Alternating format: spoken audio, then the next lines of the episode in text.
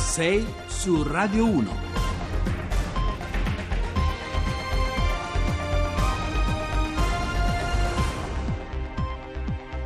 Bentrovati a 6 su Radio 1, buongiorno, giovedì 1 marzo, sono le 6 e 8 minuti al microfono con voi Giovanni Acquarulo. Le parole sono importanti, come diceva un vecchio film, le parole creano modi di pensare, condizionano, orientano la realtà, per cui questa mattina proveremo a parlare della strage di Latina, la notizia davvero che toglie il fiato del carabiniere che ha sparato alla moglie, ha ucciso le figlie piccole poi per ore si è barricato in casa prima di togliersi la vita e ne parleremo facendo attenzione a dire innanzitutto quello quello che non è stato, non è stato un raptus, non è stata semplicemente follia, non è stato amore o disperazione o gelosia, ma l'ennesima violenza di genere maturata in famiglia e l'incapacità eh, di vivere una relazione alla pari. Poi accenderemo una luce sul mondo delle malattie rare, migliaia di patologie che colpiscono però un numero molto limitato di persone che scontano spesso gravi difficoltà sia nella diagnosi che nelle prospettive di ricerca. Nella seconda parte torneremo sull'omicidio del giornalista Jan Kuciak in Slovacchia, una storia criminale che ci racconta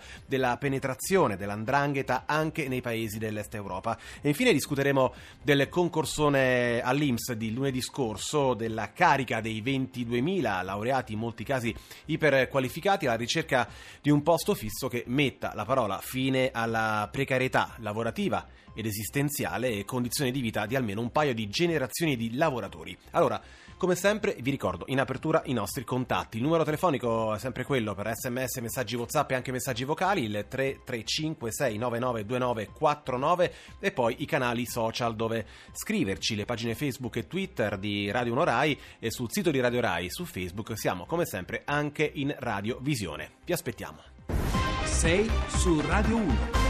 E allora ve l'abbiamo anticipato, vogliamo occuparci stamattina della vicenda eh, di Latina, la conoscete la storia insieme dolorosa e tragica del carabiniere Luigi Capasso che ieri a Cisterna di Latina appunto ha sparato alla moglie Antonietta Gargiulo di 39 anni riducendola in fin di vita e poi ha ucciso le figlie piccole di 8 e 14 anni prima di barricarsi in casa per ore e infine poi al termine di una lunga trattativa fallita con le forze dell'ordine si è tolto la vita con un colpo di pistola.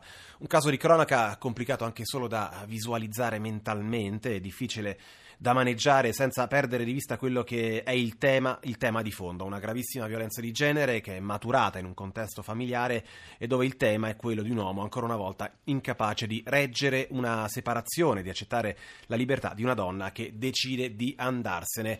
Allora ne parliamo stamattina con eh, Giorgia Serughetti, ricercatrice di sociologia all'Università di Milano Bicocca. Buongiorno Serughetti e bentornata a Radio 1. Buongiorno. Allora, eh, lo dicevamo, le parole mai come in questo caso Serughetti sono fondamentali, lo abbiamo detto anche in apertura, soprattutto quando capita ancora di leggere in ambito giornalistico, ma anche all'interno dei nostri, dei nostri canali social di eh, dramma della gelosia, di amore folle, di gesto di un pazzo, di delitto passionale. Insomma, Serughetti, cominciamo da qui, da quello che queste espressioni ci impediscono di vedere con chiarezza. Sì, se usiamo queste espressioni il problema non è tanto di correttezza, diciamo, superficiale, una sorta di politically correct, quando, come qualcuno dice no, ogni tanto. Il problema è proprio invece che non ci consentono di vedere fino in fondo il, il problema. Per esempio, tutto il tema della follia o del raptus ci porta a vedere questi come dei casi isolati che, che, maturano all'interno di una situazione di disagio o, e soprattutto di disagio psichico ehm, quando in realtà spesso eh, all'interno poi di, alla, alle spalle di queste storie che poi finiscono così in maniera così tragica, no? epilogo proprio nell'uccisione o nella tentata uccisione di una, di una, donna, quindi in un femminicidio, tentato femminicidio, alle, alle, spalle normalmente ci sono una lunga storia di violenze, cioè c'è una violenza che, che, che poi si aggrava, che diventa, che spesso poi eh, aveva già portato a delle denunce quindi non soltanto non è il raptus, nel senso che non è il, il, così, il tema un momento, ecco, la perdita di lucidità di un momento, mm, ma poi appunto spesso porta con sé una pianificazione proprio di violenza, in questo caso poi la cosa sembrava davvero pianificata, insomma, sia, nella, sia nell'aggressione alla donna, sia poi anche nell'epilogo terribile che ha, riguardato, che ha riguardato le bambine. Insomma, invece se noi proviamo a usare le parole, per esempio usare le parole come femminicidio, che non significa semplicemente che la vittima è una donna, ma significa che la vittima è uccisa in quanto donna, quindi per ragioni legate al suo essere donna e per la storia di diseguaglianze, di, sub, di subordinazione delle donne agli uomini no? che c'è alla base, al, al, fondo del problema della violenza sulle donne, se usiamo queste parole eh, impariamo anche appunto a a raccontare questi fatti come lei ha fatto prima, cioè come un problema di eh, incapacità maschile di accettare la libertà delle donne. Questo è il problema del femminicidio, questo è il problema della violenza sulle donne. Allora, Serughetti, le radici di questa strage, lo diceva anche lei, sono in qualche modo culturali, non solo appunto per, per, il maschilismo che ancora attraversa i nostri mondi di vita, ma soprattutto anche per l'assenza di un'educazione, di un'educazione eh, sentimentale che è assente in famiglia e che magari potrebbe, dovrebbe nascere sui banchi di scuola. Se ne parla tanto, si parla di modelli sbagliati, si dice che servirebbe anche una didattica per il rispetto dell'identità, per l'ascolto, il, rispetto e la, la comunicazione alla pari. Ecco, se ne parla, ma poi si fa molto poco, è d'accordo? Eh, si fa ancora troppo poco, però ci sono davvero tante pratiche molto interessanti che vengono già fatte nelle scuole, bisogna farlo sempre di più, perché appunto quando si dice che è culturale il tema eh, e si dice che è strutturale, è strutturale anche perché colpisce in Italia una donna su tre, effettivamente non è appunto un tema di, di, casi isolati, ma un tema davvero che riguarda tutte e tutti, insomma, nella, nella, sua, nella sua manifestazione. Effettivamente l'unico modo per trasformare fino in fondo le relazioni e quindi evitare che tutto ciò possa accadere no, in futuro e, e, scommettere sulle nuove generazioni. Quindi si tratta di lavorare a partire da quando i bambini sono molto piccoli. E cosa vuol dire? Eh, vuol dire innanzitutto affrontare il problema degli stereotipi di genere e, e dei ruoli, cioè di tutta la questione che riguarda i modelli, i ruoli dei due sessi che vanno in qualche modo messi in discussione, capiti, eh, non compresi come possibili ruoli liberi, paritari, insomma, non più legati a modelli, a modelli del passato. Allora, Poi significa sì, sì, appunto, ecco, le relazioni, le relazioni, alla pari di cui parlavamo. Poi, peraltro, eh, Serguetti c'è anche il tema dei, dei, centri antiviolenza che dovrebbero essere un primo riparo, un presidio anche sul territorio a sostegno delle donne che cercano una via d'uscita dalla situazione in cui si sono incastrate per ragioni poi complesse, emotive, psicologiche, anche di contesti familiari. Ecco, anche su questo la politica non sembra però aver fatto molto, anzi. No, il tema è che anche, anche, se in realtà la politica fa sempre di più, senz'altro, nel senso che il tema è diventato un po' più di dominio pubblico, però effettivamente viene sempre trattato come un di più, non come sì. un, un, lavoro, no, come un sistema fondamentale da, da, da, sostenere, quindi come un servizio essenziale, quello dei centri di violenza. E invece lo è, perché effettivamente se l'educazione riguarda la prevenzione, qua il centro di violenza riguardano soprattutto il contrasto, il fatto che si possa mh, davvero accogliere le donne, assistere assisterle, portarle fuori dalla violenza. Quindi ce ne vorrebbe davvero uno in ogni comune, no? ci, vorrebbe, ci, vorrebbero case di rifugio, centri antiviolenza, luoghi dove le donne possono trovare rifugio, riparo, la possibilità di allontanarsi per il tempo che gli serve dal maltrattante e, e ricostruirsi una vita. Eh, e questo effettivamente non può essere fatto se non c'è una, mh, mm, sì, un investimento effettivo dello Stato in quello che viene considerato un servizio essenziale per la comunità di cittadine e cittadini. Benissimo, allora grazie, grazie davvero a Giorgia Serughetti, grazie per essere stata con noi, buona giornata e buon lavoro. Risponde dico son qua. La voce di Gali con Cara Italia, ora come vi abbiamo raccontato nella nostra copertina parliamo di malattie rare, malattie rare ma sempre più diffuse. Ieri la giornata mondiale dedicata appunto a quelle patologie che sono quasi 6.000 e riguardano circa 30 milioni di malati in Europa, poco meno di un milione solo in Italia. Rare vuol dire che colpiscono non più di 5 persone ogni 10.000. Sono difficili da censire e difficili da diagnosticare.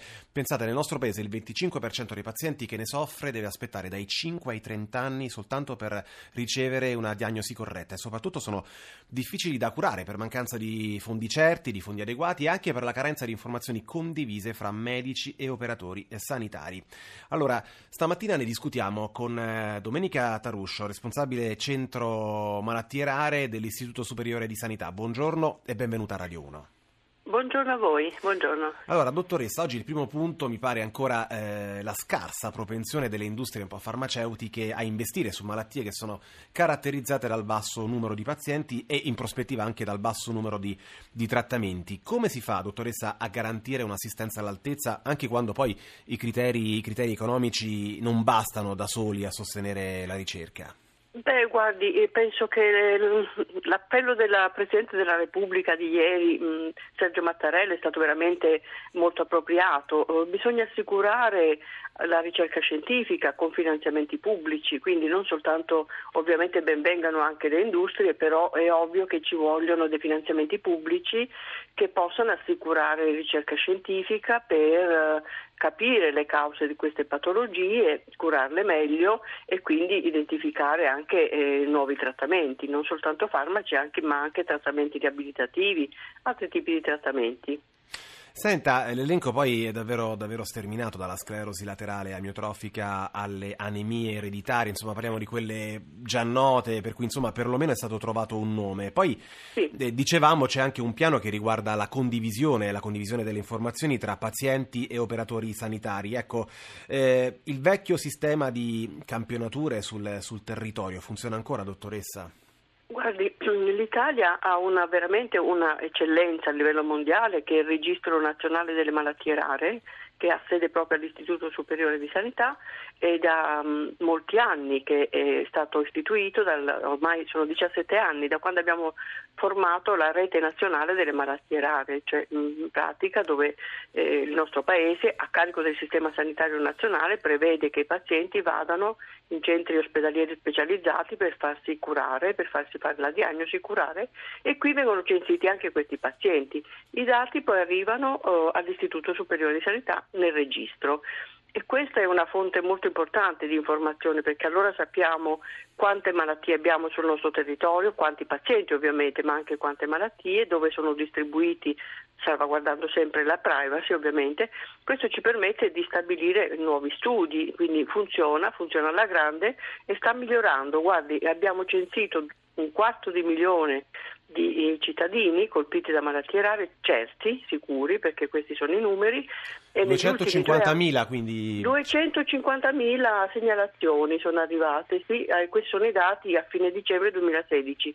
Sono oh, ovviamente dati che si aggiornano mensilmente, ehm, diciamo, perché i pazienti arrivano nei centri di diagnosi e cura quotidianamente, però a noi come istituto arrivano eh, regolarmente una volta all'anno, li aggiorniamo e quindi poi li pubblichiamo. E questi diventano oh, dati preziosi, come dicevo, per stabilire nuove ricerche, nuovi studi. Peraltro la condivisione appunto eh, di informazioni è fondamentale anche per, eh, non solo per mettere a punto una terapia, ma anche per reggere in qualche modo l'impatto, l'impatto emotivo che colpisce i malati e i loro familiari, è così? Assolutamente sì, è l'importante guardi avere innanzitutto un punto certo dove trovare informazioni e noi da ormai dieci anni abbiamo istituito il telefono verde malattie rare, vorrei ricordare sì. 889 69 49, un telefono gratuito ovviamente, disponibile tutti i giorni dalle 9 alle 13 e chiunque può chiamare pazienti, familiari ma anche medici Mm, cittadini mm, di tutti i tipi, anche giornalisti, insomma, per avere informazioni. Quindi ho un sospetto di una malattia rara, dove devo recarmi? Noi diamo informazioni sulla rete nazionale, quale centro, quale struttura. Eh, ovviamente non facciamo diagnosi online, ovviamente, Certamente. però diamo informazioni ed è un sistema peraltro molto virtuoso perché si è collegato a centri informativi regionali e quindi diamo informazioni anche nel settore regionale. Ieri sulla stampa, dottoressa, molto rapidamente si parlava anche di una piattaforma digitale costruita sul modello di Google che consentirebbe appunto di condividere ad esempio incidenze delle malattie, distribuzione geografica, centri, centri di ricerca anche su scala globale. Sarebbe uno strumento in più secondo lei? Assolutamente sì, ma ne siamo già parte, facciamo parte, guardi, l'Istituto Superiore di Sanità è parte integrante del Consorzio internazionale delle malattie rare, destinato proprio deputato alla ricerca scientifica sulle malattie rare, IRDIC, e già condividiamo a livello mondiale eh, queste informazioni, soprattutto lo applichiamo dove? Nei casi in cui è difficilissimo fare diagnosi, quelle malattie senza nome, in cui quindi anche un'altissima specializzazione a livello nazionale Bene. non basta e quindi bisogna interrogare anche il livello mondiale. Sì, sì, prego, concluda. Sì, e questo quindi ci permette proprio di confrontarci con scienziati, con clinici eh, distribuiti in tutto il mondo, quelli americani, noi siamo soci fondatori proprio, abbiamo creato questo network con gli Stati Uniti americani, però si è unito subito il Canada, l'Australia, la Cina Grazie, e tutti i paesi. Allora, grazie dottoressa Domenica Taruscio, grazie per essere stata, stata con noi. Ora c'è l'Onda Verde e noi torniamo subito dopo con le anticipazioni del giornale radio. Restate con noi su Radio 1. Rai Radio 1.